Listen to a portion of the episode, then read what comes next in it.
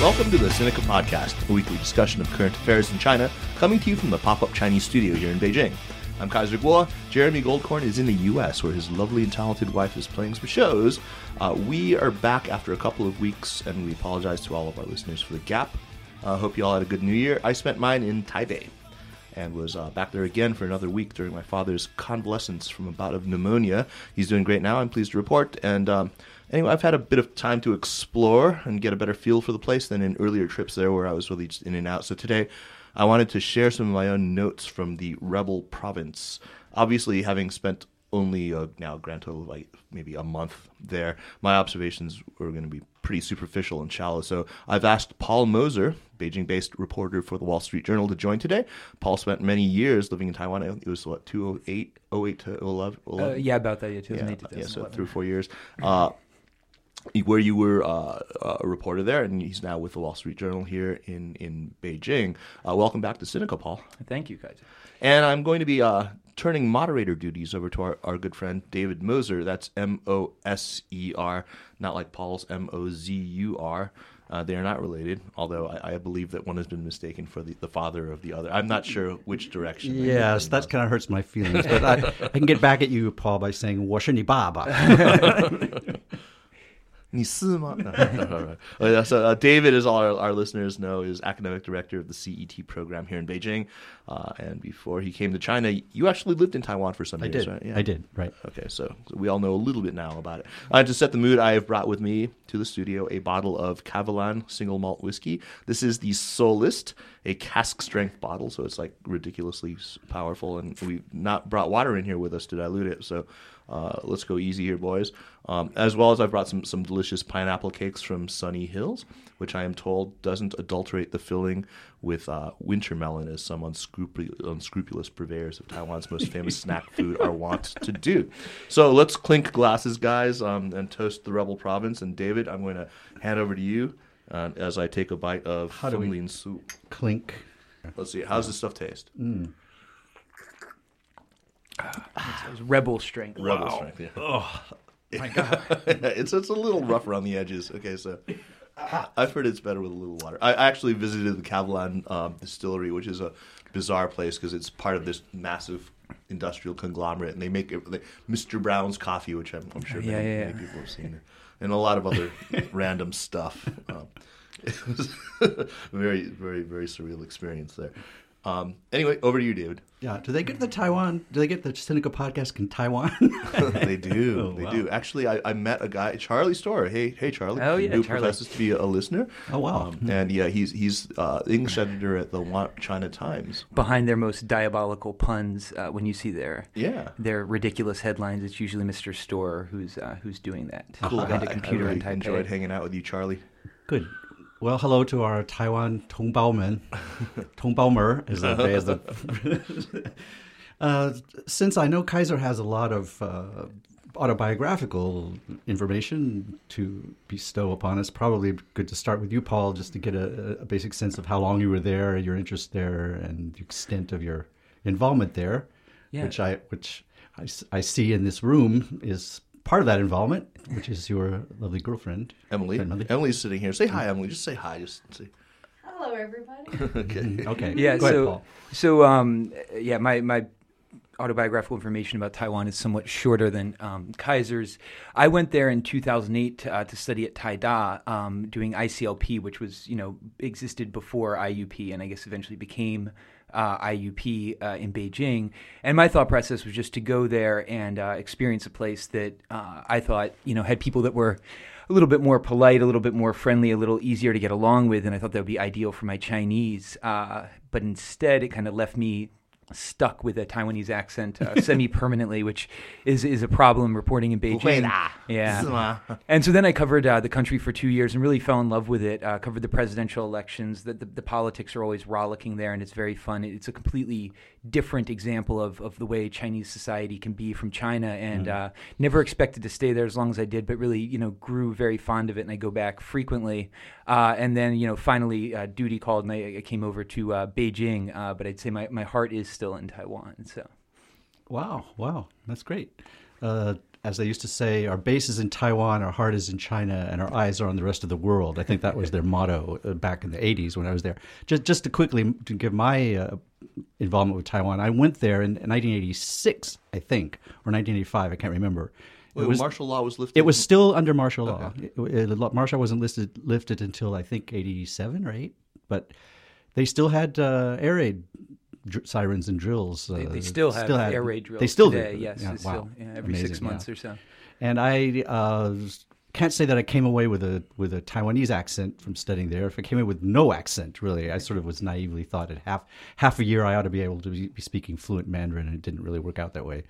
Um, but I have a lot of impressions and a lot of questions, and I've I've only spent maybe a few weeks there since then at a conference, so I really will be interested in getting it. For me, this is a catch up, playing catch up uh, about Taiwan, which I'm very much interested in. So, Kaiser, you have your your background is Chinese. Your parents uh, are from the mainland, and and you have, I understand, a lot of uh, maybe somewhat childhood and emotional stories to tell about your involvement with yes. Uh, yeah, Just I mean, go with it. My, my my surname's spelled with a K, which is kind of the big giveaway. Although Right. Mm-hmm. you know it's, it's a it's Guo, but it's spelled with a K, which is the old. It's an artifact of the old Wade Giles system. Uh, so yeah, I mean, most people who, who meet me who know anything about that can tell that I have some sort of roots in Taiwan. Um, my parents left the mainland uh, in in 48 and 49, father and mother respectively, and ended up in in in Taiwan.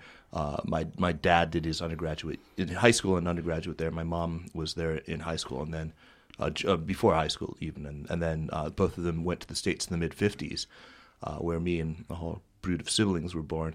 But um, I guess you know you have to understand what both both of them have have strange backgrounds that put them sort of um, at at uh, at odds with the the Kuomintang government there. Um, my mother, I'll start with my mother.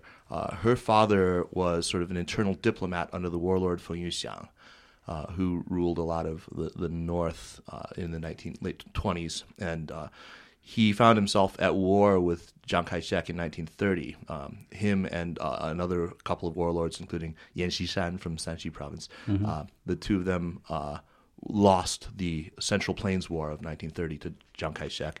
And uh, but then later were in the nationalist orbit. They were you know fighting with Jiang against the Japanese. So they had this sort of on again off again relationship with Jiang. And uh, while my grandfather, whose name was Liu Jingjian, he he went to Taiwan, but he was mostly under house arrest, sort of like Zhang, Zhang Xueliang was. So he was under house arrest through most of the 50s and um, actually confined to a, a sort of prison hospital for a lot of the time. And and the sons that he had grew up with like this sort of visceral hatred of of Jiang Jingguo and uh, Jiang Jieshi. And so they uh, my mother kind of inherited a lot of this uh, this animosity, and uh, in '72 after the Nixon visit, she leaned very pro mainland. Uh, as did my father. Now, my father's story, I mean, there was le- less animosity. My my grandfather on my father's side was was Kuomintang. Uh, he himself was, uh, but he was an historian, and when he published his his works in China or in, in Taiwan, he was actually the, the the founding director of the Academia Sinica. Sinica, you know, like the name of this podcast. I mean, it's actually kind of a tribute to him. Uh, but he his works were not publishable in China because they were very critical of of you know China during the Nanjing Decade and, and conduct of the nationalists during the war, and seen as too sympathetic to the communists. And he was, in some ways, sympathetic. Um, I remember, I mean, he would tell my father things like, um, this was in Nanjing after uh, after the Japanese defeat. Uh, all of my best students have joined the Communist Party. You know, that sort of writing on the wall things that he would say like that. And um, so my my father, like a lot of children of, of intellectuals from the uh, who who were in Taiwan, uh, when he was in the states, he he was quite left in his politics, um, very willing to believe the best of what he was hearing about the, the communists. Now. Um, you know, he came to China in '75, was given the whole Potemkin village tour, and was quickly disabused of any, uh, you know, um, notions that he had about, you know, the, the greatness of, of, of Mao. And, 75 under the auspices of. of uh, what- he was, you know, just he was sort of this patriotic Huaqiao, you know, returning to China, but uh, you know, he's no fool, um, Right. and so uh, he he he's you know now uh, somebody who's who's quite critical. Um, I mean, critical even now of, of reformist China, where, where, he would have been even even more so now had he Right. been catapulted back in time to to pre Do, do either parents have stories of that time? Uh, we can only guess what it was like.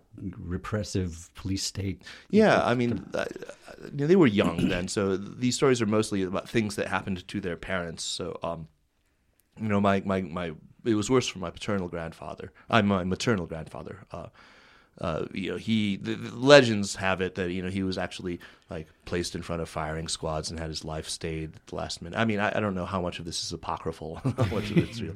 Anyway, um, the, the the point is that the upshot is that in the '70s, after the the Nixon visit, there was this big schism in the Chinese American community, and my parents, for various reasons, leaned left, leaned pro mainland, and so Well, your parents were all, were were already in the U.S. in the states. time- at- yeah, they were in the states Okay. from the mid '50s on, but they were you know you know they were uh, very very happy to see you know uh, Rapprochement. rapprochement, and eventually normalization.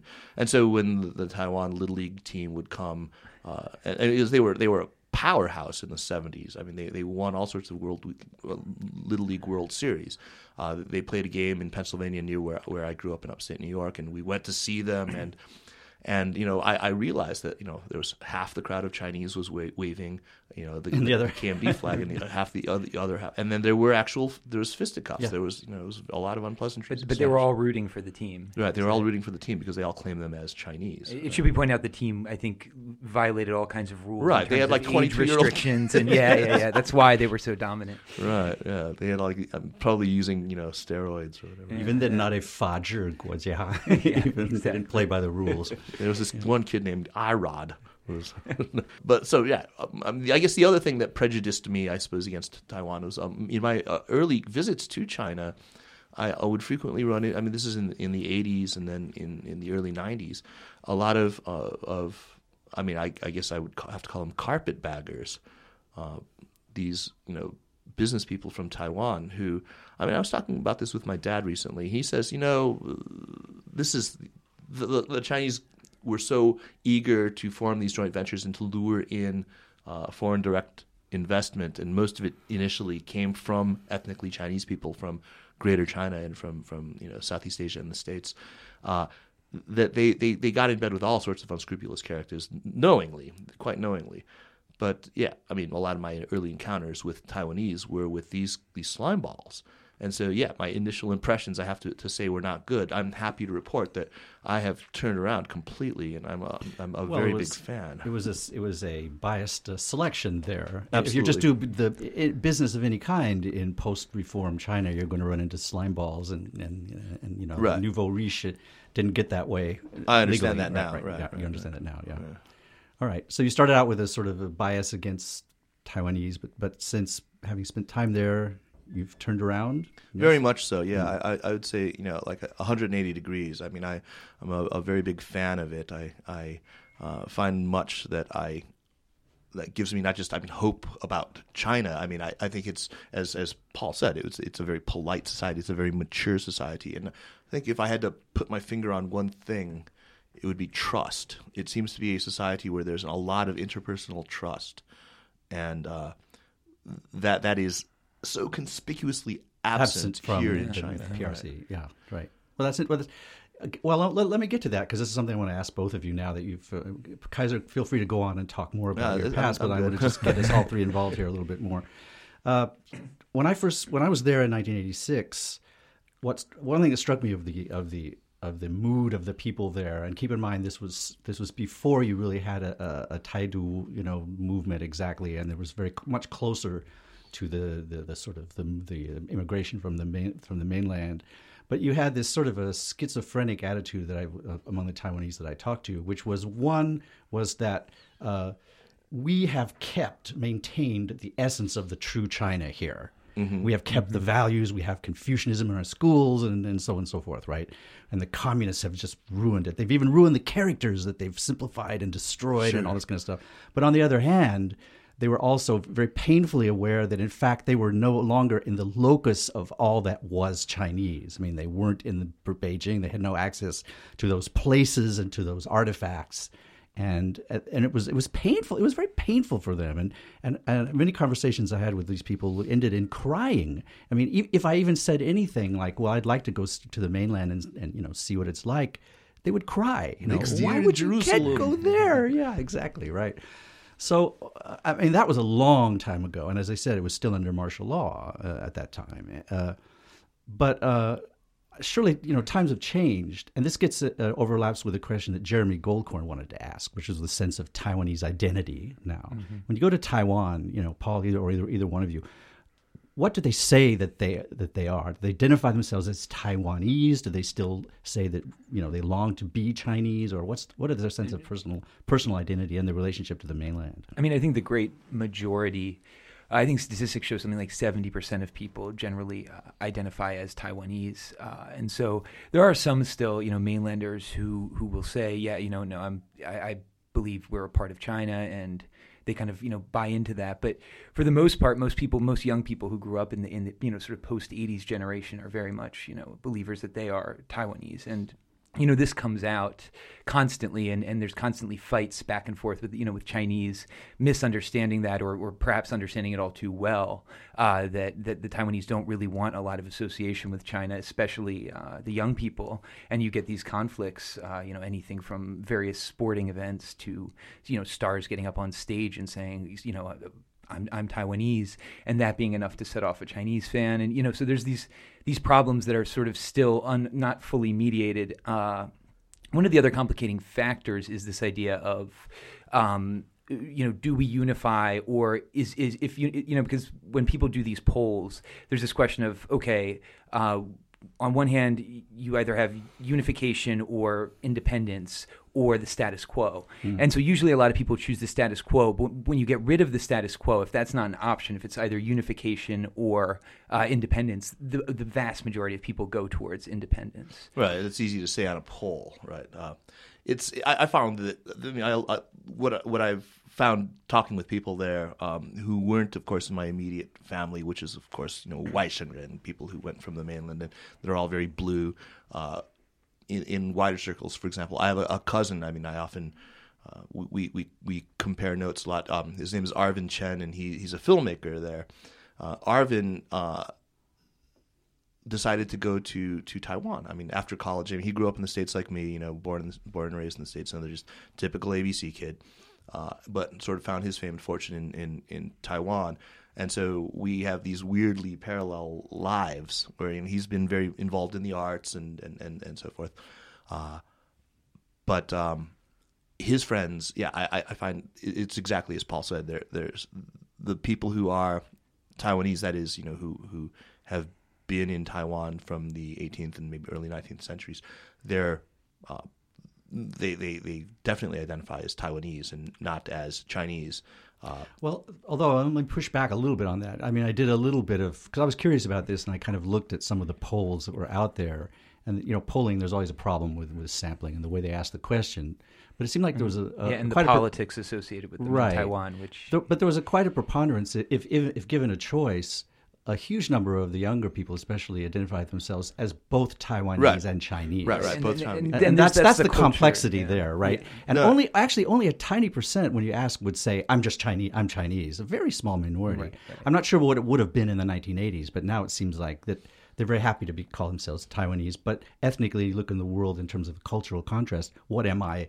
If not Chinese, that you speak Chinese and you're Chinese, you know, uh, your memes are all Chinese. So how can you not be Chinese? Right, and, and and that's where there's you usually get a separation where I'm, I'm culturally uh, or, or, or ethnically uh, Chinese, but but ultimately I am Taiwanese, and, and so there's this kind of you know on one level you can have a certain culture, you know, I mean maybe maybe it's something like you know being very very deeply Italian American and saying well you know culturally I'm more Italian, but obviously I'm American. I, I think there's that kind of separation between national identity and, And and, the culture that yeah and ethnicity that sit on top of it. Um, and then even within that, though, you get more complex because you have Hakka, you have the uh, people who you know were in the were on the island originally, uh, you know, in the 16, 1700s. Uh, uh, who had emigrated from Fujian, and then you have, you know, of course, the, The the, KMT. Well, the KMT also, you know, who came in uh, in in 45, and then you have the Aborigines as well. So there's quite a bit of, of diversity Yeah, even within lots of that in terms of eth- you know, Uh, ethnicity. Although something like 85 or 90 percent are Han descendants, basically, and these others are smaller, are a decided minority. Right, but No, no, Han, no. Han always whitewashes very Exactly, you know yeah, complexities right. of China, right? And in Taiwan, those complexities I feel like flourish a bit more than. than Kojaran you or Han too. uh, Kojaran. Yeah, but I mean, Kojaran or yeah, Right. exactly. But this, the, we'll touch on uh, this this de- Taiwan dependence or the independence issue. Um, the the one thing I was thinking of, you know, uh, should there be a Taiwan independence movement or or the status quo? Well, what is the status quo? A lot of people have pointed out that there's something kind of meaningless about this dichotomy because many people will say, well, actually, the status quo is ipso is in effect Taiwan independence because you know they have a thriving economy.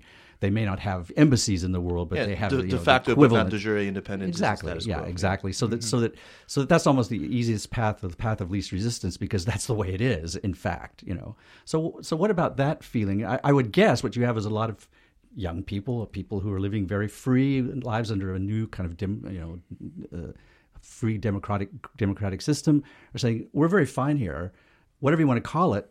Let's just leave things as they are. And they, one, one thing they don't want to do is be subsumed under the mainland PRC, right? Sure. I think um, what, what most people talk about is some f- some permutation of one one country two systems as as the the, the likely uh, form Resolution that of the- re- reunification would would eventually Right. take. A, a lot of people bristle about that. I, I I found what's really interesting is this strata of. Uh, I mean, I, I met a, a few people who, who would fall into this category of people who were waishengren, that is, you know, whose families are deeply blue, uh, but who You better explain that. blue. Better- I mean, better, that's yeah. Kuomintang. I mean, Right. the, the, KMT. the yeah. blue is the KMT, KMT, the KMT the pan. They call it the Pan Blue Party Oh, or something yeah, like that. It's a coalition of parties. yeah, or Pan Blue that. Coalition, Yeah. uh, who uh, oppose uh, independence, but who whose actual affinities in terms of policy, of domestic policy, economic policy, social policy, and so forth, lean very much in, in favor of the Greens of the Democratic Progressive Party. Um, you know, who are more interested in uh, Economic, yeah, right in in, the, in, in uh, stronger social safety net and in, in Right.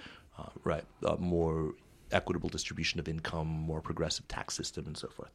So yeah, that, there's there's that, that's interesting. I mean, because I, I, I know that I think I, if I were to live in Taiwan, I would fall into that category, where um, my I mean, sort of maybe it, it's it's more uh, instinct that pushes me in the direction of resistance to independence or whatever. But um, but where I, I would find the domestic policies of the Kuomintang pretty abhorrent. Yeah, that's that's interesting. Uh, Paul, you're a reporter. Were you you were a reporter there, right? Yeah, I mean, I Yeah. covered the last presidential election actually. Right. So that's it's sort of interesting to use you as a contrast to someone who can speak to this.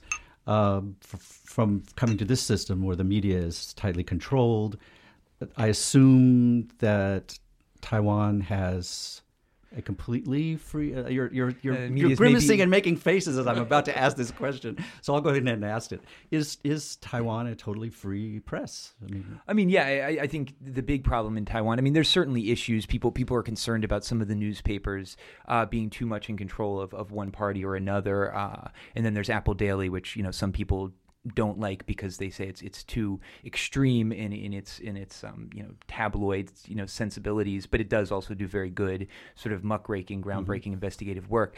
My primary complaint about the Taiwanese media is that it almost has the American issue of the Fox Newsification of things. I mean, everything is so overblown, and there's not necessarily uh, you know everybody's especially on cable TV are are competing for viewers exclusively, and and, and accuracy is not getting in the way.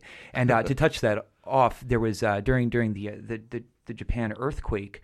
Uh, during the nightly news, I remember that night. Um, TVBS, I believe, um, TV BS sounds Um, good. great. showed a uh, opening. Their opening clip was a shot from Deep Impact with a tidal wave running over New York, and that that seriously is how they opened up the nightly news to talk Wow. about the earthquake. And and it was really it's it's it's unbelievable. And so people people in Taiwan, I feel like there's different social movements and different things that happen, and they get really really upset and angry and and and, and motivated by news stories that are just so overblown and and, and overplayed. And there and I feel like a lot of times the media is not doing a very good job of actually informing people, uh, but in fact just whipping up a, a furor for one political cause or another. But it's for the usual capitalistic uh, newspaper selling. Uh, if it le- if it bleeds, it leads type. Yeah, of that- reporting, that's not exactly it, because of any political uh, repression or something. Right. When I when I was there in the '80s, I remember you know the the the, the media was was ba- would relentlessly bash. Mm-hmm. I mean, and propaganda everywhere, and the kids in the schools were drawing crayon pictures of the you know poor Kung Fei, exploited workers in the mainland China. How And the, ironic. the skies were always polluted and gray, which, come to think of it, is actually pretty accurate uh, prediction of what was going to look like. Well, Taipei in the '80s wasn't so much better. That- that- that's true. But what is the what's this the, the tone of the media on the mainland now? They're stridently, you know, or is it pretty objective or what? I mean, it it ranges radically depending on which which newspaper you read. Uh, I mean, there's four big newspapers, and and two of them tend to go more uh, more pro KMT or pro China, and so they're you know very very positive about economic rapprochement and some of the steps that Ma has taken. Though Ma, you know, Ma Ying-jeou, the current president, his his popularity has really plummeted. So uh, it, it's been even even some of them are coming out and and hitting him. Uh, so that's on one side. On the other side, uh, you have uh, a paper that's very, very pro DPP. You know, the current opposition party, Right. pro pro independence party, and uh, and and they uh, tend to, to view. I mean, they basically when they look at China, they don't always see a conspiracy, but there's always some issue with it, and everything, every move that that China might make.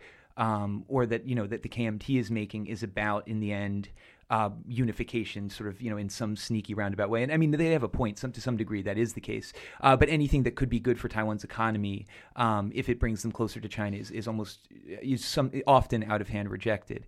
Uh, and then there's Apple Daily, which is you know the the, the screwball, uh, you know, drunk guy in the corner doing what he wants, uncle. and uh, and they and I, they're, to me they're the best newspaper in Taiwan because they they write it like it is. They've done the best investigative pieces. Uh, their editorial page is amazing, and uh, and and they have a whole range of, of viewpoints on both sides of the picture. Well, so yeah, uh, I don't want to spend the whole ti- time on, on Taiwan independence. There are a lot of other things to talk about, cultural things, but I just want to just throw something else to get both of your opinion about. One thing that we're told by the China watchers and, and people like Kenneth Lieberthal, my teacher at University of Michigan and stuff like this, you know, is that the, the, the PRC government is not kidding around when they say that this is an unslippable issue, that, that they are not going to allow uh, you know, a Taiwan independence movement, and they've got military might to back it up, and and they're not kidding. And, and we hear this, right? well, remember '96? They were lobbing missiles off, uh, That's right, off the yeah, eastern coast of tests. Taiwan during the, the first Democratic election. That's right. Very scary. Um, and, and Clinton had to send two carrier groups. That's you know, that's to, right. to block it. Yeah, I want to get to Yeah. that in a minute too about the U.S. relationship in all of this. You know, but the other thing is, I guess the the model for the reunification is still basically Hong Kong and Macau, you know, mm-hmm, right? Mm-hmm, mm-hmm. And how's that working out? I mean, the Taiwanese looking at that, does that make them positive about it, or is it does that make yeah, obviously negative? No, no, no, no. I think I think they're going to see what they want to see. There are plenty of people. I mean, I talked to my relatives there, the deeply blue ones, and they think that it it's perfect. They say, hey, you know, Hong Kong's going to enjoy democratic elections in 2017, and and uh, really, if you look at things, you know, They're optimistic. no, they're it. very optimistic. They're going to see it how they how they. Um, it's going to confirm for them what their pre-existing view already was. Uh, to me, I mean, one of the things that I saw, I just want to sort of really quickly jog through this. The last presidential election, there was this thing called the 92 consensus that came up. And without going too much into depth about it, um, just a few days before the election, a lot of people came out, uh, business leaders, you know, Cher Wang, founder of HTC, others like that, uh, came out and basically endorsed the KMT and said that without the KMT, there will be no business, uh, you know, with China. There will be no economic future for Taiwan, and therefore we need to vote this way. And so, t- to some degree, it, it all kind of boils down to me this this issue of you have the world's second largest economy hundred miles away from you.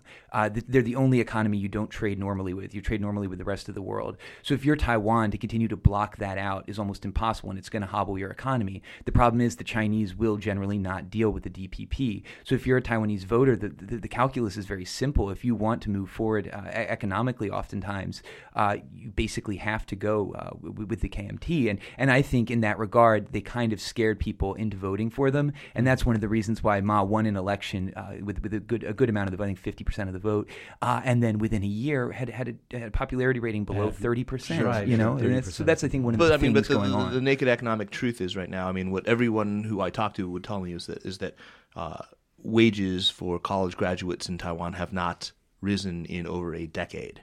Uh, Nor has inflation, though. right, well, yeah, but that's stagflation. I mean, this is this is not a healthy situation to and be the, in. and the world economy is not doing too well either. You know, it might be mentioned. Of course, of course, but I mean, we're talking about um, something that was one of the the big East Asian dynamos, which was you know the the biggest tiger in the pack for a while. Right. Uh, you know, I, I I think that there's I mean, when, I, when everyone that I talked to uh, was mainly, chiefly interested in talking to me about economic opportunities um, Yeah. and and you know what the spurs are for for growth in in Taiwan. Uh, and most people, yes, I think, really link in their minds the issue of, of unification with the economic benefits that it could potentially bring. Yeah, I mean, I I I know that there's bias. They were talking to me, me with my, my almost cartoonishly thick Beijing accent, and on the, the, Yeah, that will color. right, that, that, that will right, it'll color the way that they, they, they talk to me, right? Right. Uh, uh, my thinking is, you know, there's so much economic activity, clandestine and quasi-legal uh, and otherwise between the mainland. And, and aren't is it not true that uh, Ti- the mainland is Taiwan's biggest? Wasn't a, yeah, I mean, and we're talking about what hundred something, fifty billion dollars a year or something like that. Yeah. I don't know the figures, but anyway. There's a lot of activity going, on, and you, and I suppose you guys see that, right? I mean, when you're there, you run into lots of mainlanders in Taiwan doing business. And, Sure. and of course, I see them all the time here, right? Lots of mainlanders in Taiwan, mainly tourists. Yeah, more- mostly Mainly tourists, tourists, yes, right? yeah. Emily's shaking her head. Yeah, More more than just tourists. No, no, no, mainly tourists. Yeah, mainly, Mainly tourists. tour- mainly tourists, yeah. I mean, But my very talking but but here's my que- here's my question. Money talks. I mean, the politics is all well and good, but I mean, they've already got this established relationship going on. That that's that's a lot of money. You're talking about a lot of investment here. Isn't it very likely? Do you, either you think that the ra- the way this is going to be resolved eventually is that they're just going to, you know, uh, cut a ribbon and say we now declare, you know, the Republic of Fubar, you know, something or other, and make some announcement or something. Basically, give Taiwan complete independence to do whatever it wants to do. Make the you know the the economic ties completely uh, above board and lubricated fully by all the fully you know by the governmental mechanisms, and just call that the solution. Well, it's You clearly know. the trend. I mean, that's what's happening right now. I think that Well, that's, we're- different a little bit than toward Hong Kong, though. She still is is has got its hand in Hong Kong, in, even in the press. This is one of the reasons Oh, I asked about barely. the I mean, that's that's that's questionable. I But- mean, well, I don't know, Kaiser. Talk mean, to our look- friend Paul Mooney about that. But but anyway, uh, uh, you know, yeah, like you know, Paul, because Paul Mooney is, is is such a good balanced, you know. Uh, Well, okay, but anyway, I, I I actually disagree with that though, in, in the sense that I think Ma with with disagree ECFA, with, with with what? with, uh, with um What that, David's that they're going to gloss about- this over. And no, that just yeah, that it this is that this is an actual uh, issue that can be solved because what Ma has done. Ma came in uh, uh, trying to uh, build trade relations, and if you look at what people were writing a few years ago, the idea was first you do ECFA, which is you know the free trade style agreement between China and Taiwan, which was fairly landmark, uh, and then after that you go forward and you do confidence building measures and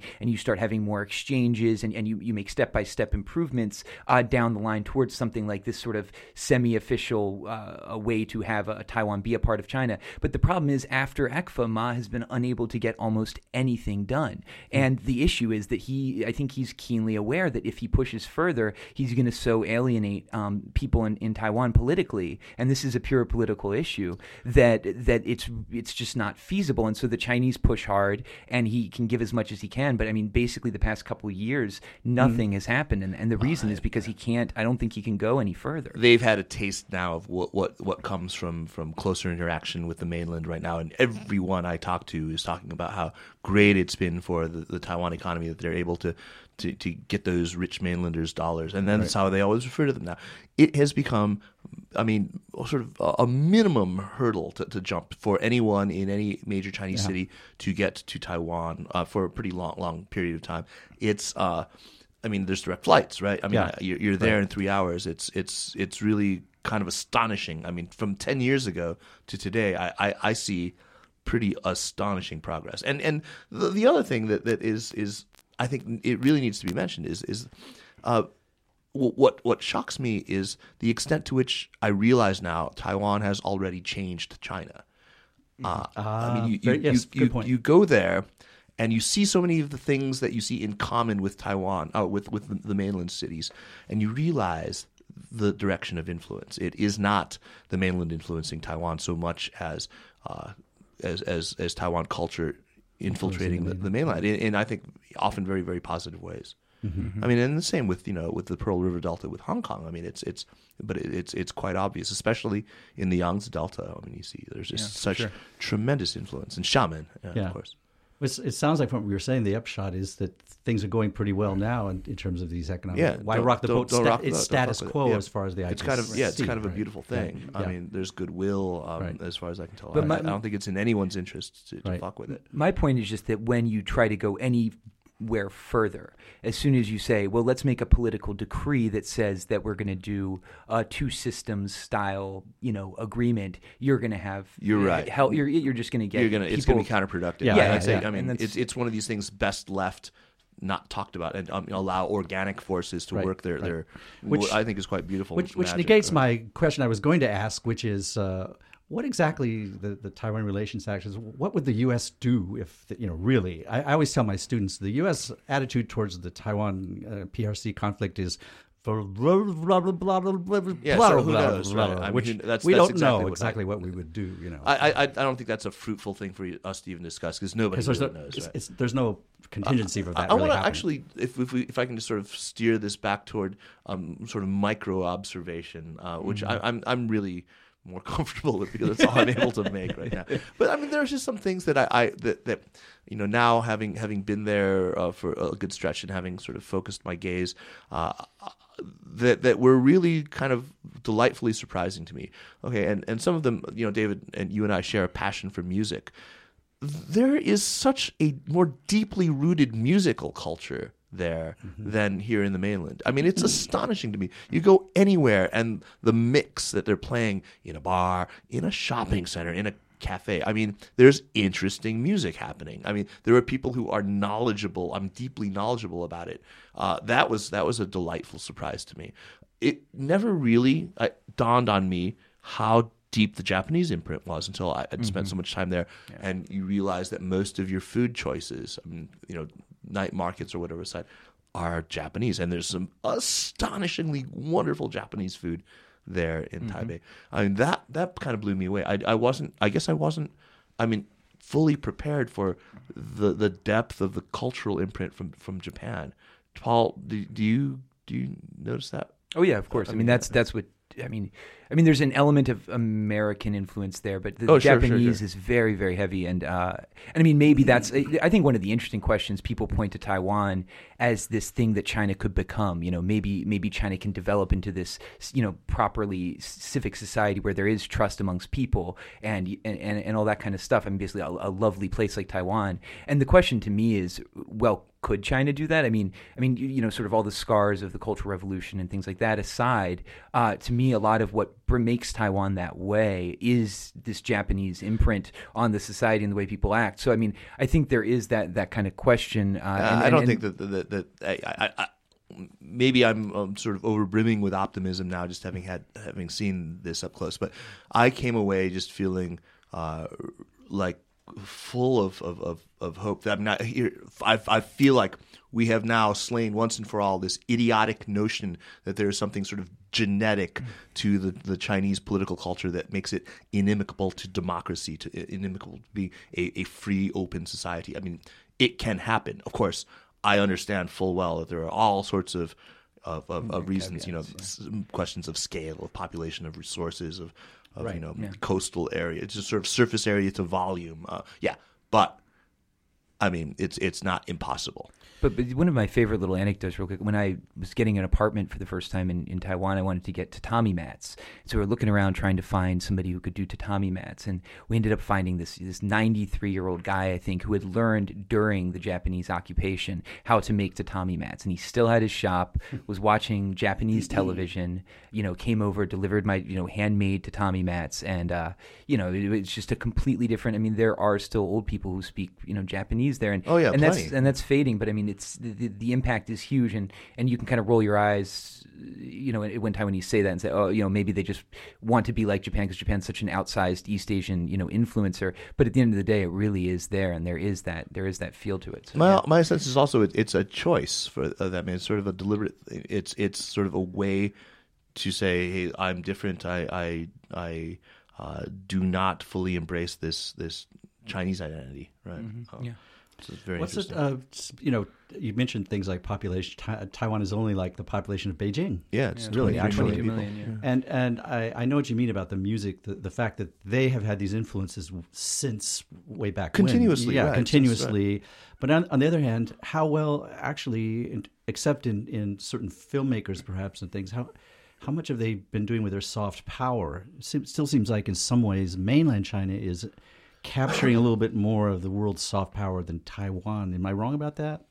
Yeah, I mean, even even Hong Kong probably has more of, had had more of an impact Yeah. globally. I mean, with, With its, film, its certainly right? much more than Taiwan. There are With great music- Taiwanese filmmakers, uh, Hou Xiaoxian and Yeah, I um, mean there was a whole and Taiwanese Yi, right? film ren- renaissance, but uh, but it, yeah, it, I mean the the Hong Kong kung fu impact is, is different. Right? I mean, So, so just openness doesn't guarantee the kind of creativity, vibrancy, or whatever it is that soft power entails. No, It must- it- it there's something it else that need that's that's needed, right? Well, it's also a small country. I mean, look, the story of China is compelling because it's 1.3 billion people uh, coming from you know a period of great turmoil into a period of of of um, you know of success economically, and, and and Taiwan is a story of 22 million people.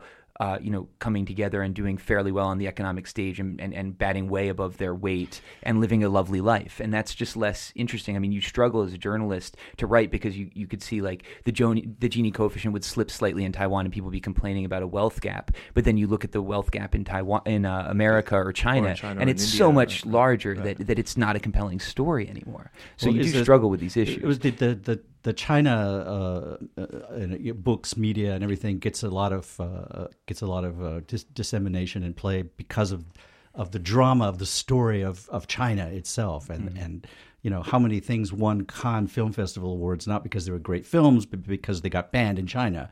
Whereas whereas I've seen lots of films from Taiwan that are not famous And not even by famous directors that I, I thought were they were wonderful films, Mm-hmm. incredible films, beautiful films. uh, Right, but they're they're sort of you know but they're, they'll they're- never get catch the world's uh, attention. you So know. so Taiwan is is or Taipei anyway. It's it's it's very 小资, right? I mean, how do we translate 小资? Sort of petty, petty bourgeois. bourgeoisie. Right? Yeah, I mean, it, but it's in in a a way that's that's classy. I mean, it's not vulgar. I mean, you know, I I found it a very uh, kind of enticing kind of place. I I I kept thinking of myself retiring to a place like that where I mean there isn't strife. There isn't daily drama. I mean it's yes it's it, it lacks that. It doesn't have Repression. the edge. But I mean are, are, I, David you've been living in Beijing for how long now? Like 16 25 25 years. oh, yeah. Uh, are you fucking sick of edge? Okay uh, I, I know that I, I, I occasionally get get sick of, of edge. You know okay here's another thing that I had experience of up close is the healthcare system hmm. Oh my God. The healthcare system in Taiwan is really, I mean, it's something to write home about. I mean, I'm, I was so blown away at the, the, the, the level of attentiveness, the quality of the care, the amazing uh, healthcare, health, insurance program that they mm, have there. Mm. I was just really kind of, I mean, wow, bl- blown away. Hmm. I mean, the, the sanitation, the, the, the quality of the rooms, and I mean, and, and yes, there there was a little bit of you know guanxi, and yes, I understand that there's a big debate in my family as to whether it's appropriate or inappropriate to offer you know a hongbao to a doctor um, for, for for some procedure, but uh, but all in all, it was wow. I mean, I understand that it's been ranked among the best healthcare systems in the world. Really? I, I, Yeah, and I, I think I've I've seen it now firsthand, and I would attest to that. Uh, is this just a reflection of? I mean, they're a, an island with lots of resources and not a great, just per capita G- yeah, GDP. per capita GDP, right? I mean, it, it is that, but I mean, still, somebody needs to put that program in place. Somebody needs to. It's still a, a, a non-trivial thing. To, it, it's, it doesn't, you know, it's not an emergent property. I mean, you suddenly reach a certain level of per capita GDP, and voila, there's a healthcare system. You need.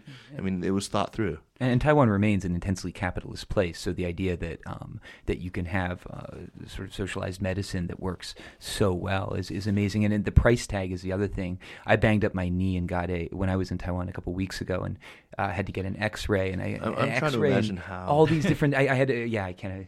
Um, but it but all we went through a couple of different procedures, got some medicine, and all told it came out need to like any- forty U.S. dollars. I mean, that no was the anesthetics price. were necessary. Right? No, no anesthetics necessary. But I was given a lot of pills that I didn't take, but but you know they were cheap. I mean, the thing is forty dollars for all this, and you got an X-ray and everything. I mean, it's just amazing, and, and it's just somebody from America. It's it's dumbfounding, you know. W- w- One thing that impressed me when I was there, and I've been on there a short time compared to you, you two, but but that, that in fact, uh, you know, their claim that they have kept and retained and nurtured the traditional Chinese arts and culture and values and everything. And there, there, they, there is a point there uh, that I was impressed that you could find everything from traditional Chinese medicine to Buddhist temples. I mean, there must be 10,000 Buddhist temples there. Yeah, and they're really ugly.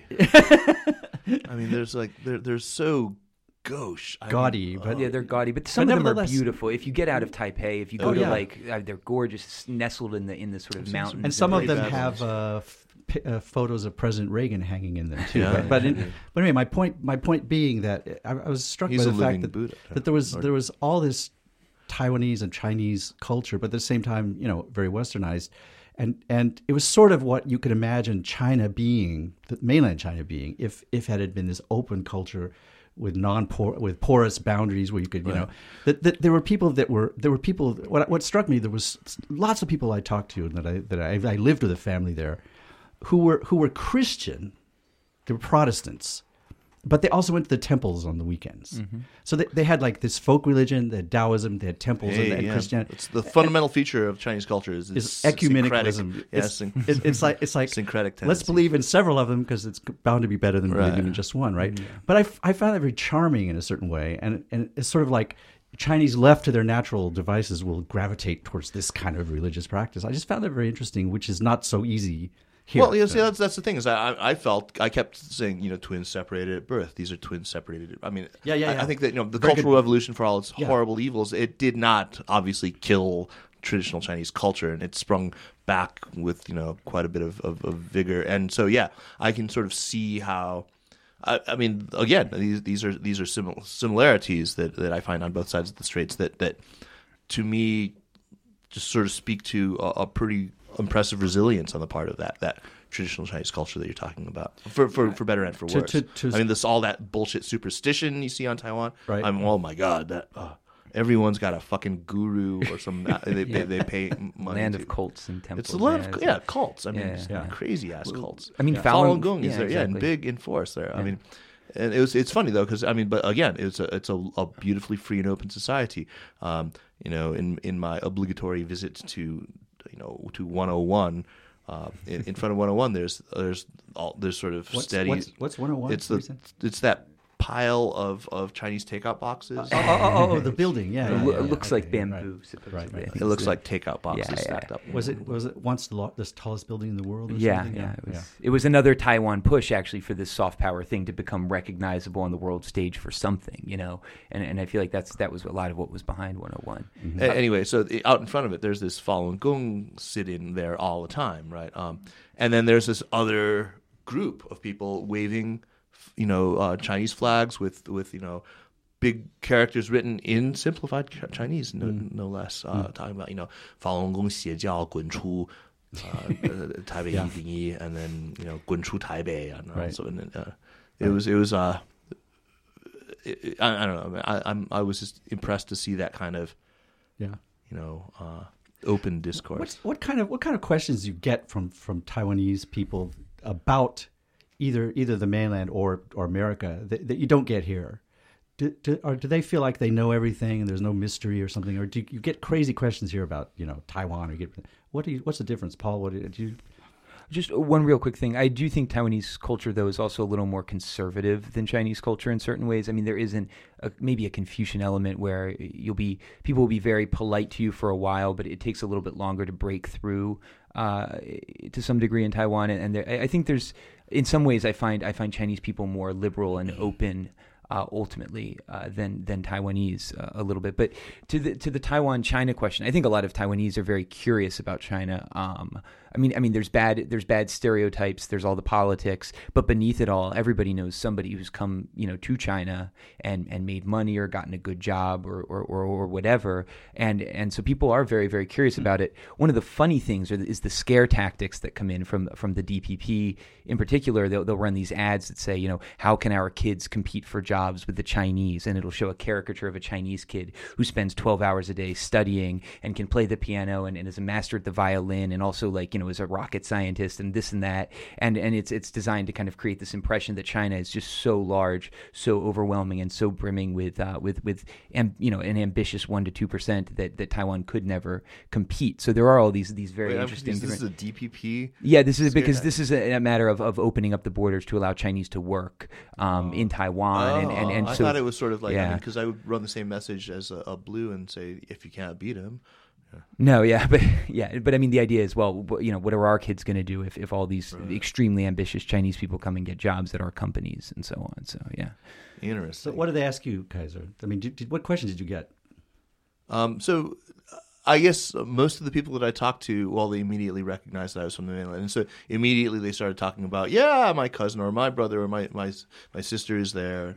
Everyone seems to have a, a relative already there working, you know, in, in some city, and they they sort of jokingly talk about, oh yeah, you know, it's very different than when I was young and I was brought up talking about the Gong Fei and all this. Yeah, you're becoming more like us, and and you know, I guess I encourage that. I mean, I, I'm I, I always wanted you know the, the taxi ride to be kind of uh, pleasant and and, and not, not combative. So I, I I was you know kind of seeing the the, the United Front kind of line uh, always, and you know that's my it's my in my nature to do that. Um, so no, I, I wasn't challenged. I, I guess what what was impressive was. Um, most of, of the, the, the questions had to do with economics. Most of, of, of people were, were really curious about, you know, what's the starting salary like if, if say I'm an engineer. And then they, they uh, the cab drivers wanted to know the whole economy of, of, of, of taxi cabs there because I, I would point out they would say how much would this you know a ride you know we've gone you know 26 kilometers how much would this have cost if you were in Beijing? How you know how much do they charge when you're stuck in traffic? How much there's a lot of a lot of cab drivers I know you're not supposed to talk to cab drivers as a journalist, but I'm not one, so fuck it. Uh, but but yeah, they, they, they were they were really curious about the, the economy of, of, of, of taxis there, and were uh, shocked basically to hear that the uh, that cabs are not much cheaper in, in Beijing than they are here uh, than they are in Taipei. They're ridiculously uh, reasonable in Taiwan. Yeah. it's it's really really it, that was a huge surprise to me. Interesting. Okay. Well, to our Sinica listeners in, in Taipei, maybe we'll make a trip All there someday and do a do a podcast. No, I will. I'm going to ins- insist that Jeremy come along, and we're going to do. Um, we're going to, you know, get get some really good representatively Taiwanese people on and, and talk very candidly about it. Great. awesome. Okay. Uh, time for recommendations. Yeah, I believe. time for Yeah. recommendations. Yeah. Paul, you got one? Yeah, I'll do two really quickly. We, we we kind of I guess talked about how Taiwan wasn't that influential in, in movies, but um, one of my favorite all time movies is uh, is Edward Yang's Yi Yi. It's Y I Y I. I believe the English is is a one and a two, um, and it's just this And gorgeous one and a two. Yeah, exactly, and. Uh, and it's just this gorgeous portrayal of, of, a, of a basically middle class Taiwanese family. Um, and for an added bonus, there's there's a, a part where they do go to Japan, and uh, the way it's shot and uh, and the sort of stilted romantic affair that doesn't happen in while they're in Japan, I think is very very uh, remin- Well, it would basically kick it forward to uh, Lost in Translation, which I think probably was inspired by this interlude within Yi Yi. And then the second one is is a novel. Well, it's a set of short stories called Taipei Ren, uh, Taipei People by Bai Xianyong, and that's just a true masterpiece of Chinese literature. Uh, and it's, it's sort of the height of, of Taiwanese modernism. It's extremely ornate. When, when was beautiful. that written? Uh, it was sixties. Okay. I think Yeah. seventies. You could ask Alice Liu about that. Yeah, She's a fan of his. I, I mean it's it's but it's just a gorgeous novel, and, and you, I mean read it in English because I mean I read it in Chinese and, and read it very very slowly, but uh, gorgeous novel, and it and it really or set of stories, and it really gets at the exile aspect of Taiwan. This this idea that millions of people with the KMT left China and came to Taiwan and, and found themselves in these utterly alien surroundings and were forced to while away the remainder of their lives, in many cases 40, 50 years uh, in this place. And there's always that interesting sort of feeling uh, to the place. Uh, and, and so I think, you know, Bai Xianyong really captures that well in, in that book. Cool. I'll, I'll definitely have to read that. Um, uh, Go ahead, Kaiser. Give Okay, so yeah, I've got a recommendation. Um, I, I'm going to recommend something that I just listened to just in the 90 minutes or so before I, I came over here for the podcast. Uh, Isabel Hilton uh, recorded a, a, a lecture that she gave uh, at the London School of Economics. It was just a couple of days ago on January 21st. Um, the title of the talk was from Empire to Republic, China's struggle with modernity, and for some reason it has a question mark at the end of it. Isabel is a friend of the podcast. She's been on a couple of times. I have a huge crush on her. I'm, I'm, I'm uh, she's just like the the most amazing woman. Uh, what a life story she's had, but she's also so thoughtful, so insightful, so articulate. And so, what she does in this talk, and which is like, like I said, it's it's it's a good, lengthy, meaty talk. Um, she explores you know, definitions of Chinese identity and um, what it means to be you know Chinese within this modern polity and across the, these these modern times. And there's a lot of very valuable uh, insights that she offers, particularly with respect to views on how China's efforts to define itself um, has kind of excluded and marginalized um, China's non-Han populations, specifically Tibetans and, and Uyghurs. And it's a very uh, deep meditation on on minority problems um, that I really wish you know the leadership of this country would sit down and and listen to because this is somebody who uh, has deep experience mm. in China and deep knowledge uh, and um, genuine empathy, genuine empathy that comes out of out of sort of passionate connection and and and dare I say love. yeah, love, absolutely interesting, very interesting. I'll definitely check that out. Uh, my recommendation, luckily, is uh, because I've been such a bad surrogate host, I didn't do the timing right. We ran over oh, a lot great. of stuff we didn't talk about. But one of the things we didn't get to talk about was language. And Taiwan, you know, Taiwan is very rich and interesting uh, linguistically. So I just refer people to a site which I may have recommended before, but maybe not. Pinyin.info. It's the brainchild of a guy named Mark Swofford who lives in Taiwan, and he's got a whole section on Taiwan's crazy romanization system. I mean, Taiwan is just crazy when it comes to you know how they've dealt with their romanizations and how Pinyin they, seems to be winning signs. in Taipei. Mm-hmm. It, yeah, Pinyin starting, but they, but if you look at Google Maps, I mean, there's a, it's a mess. There's a whole lot of right. interesting things. Um, so so check out pinyin.info, not just for the Taiwan information, but all sorts of information. And also another site that I think is on his site, linked on his site. It's just in Pinyin. It's zhonghuayuan.org and it's got um, it's like you know British and American English. It's got the uh, Taiwanese and, and mainland equivalents for various things. Uh-huh. You know, like like uh, uh, 出租车 and 计程车 and you know the different 脚踏车,脚踏车 and So it's just a cool little dictionary. So that will that will make up for the fact that I we went over time for the language. And you um, want you go ahead and talk us out. I'm um, talking to you out. Hey, so yeah, you know, we're going to take a little break for, for Chinese New Year. I'm actually headed back to Taipei again. Uh, and uh, we will see you in the new year. Uh, and happy year of the horse to everybody. This is my Benmingnian, so everyone, you know, I've got my red underwear on, or I will. Uh, and uh, wish me health and happiness in the year. David, thanks, I'm, man. Thanks. I'm finishing up this uh, yeah, booze let's, here. Let's wow. drink another glass here. Wow, amazing. Paul, great yeah, to have you, man. You, good to have awesome. you back. Very, very, very good. Emily, I know you didn't say you, you were just going to sit here and be quiet, but you know you, you that mic was not on, right? Right. So, okay, we'll see you guys all in a couple of weeks. Take care.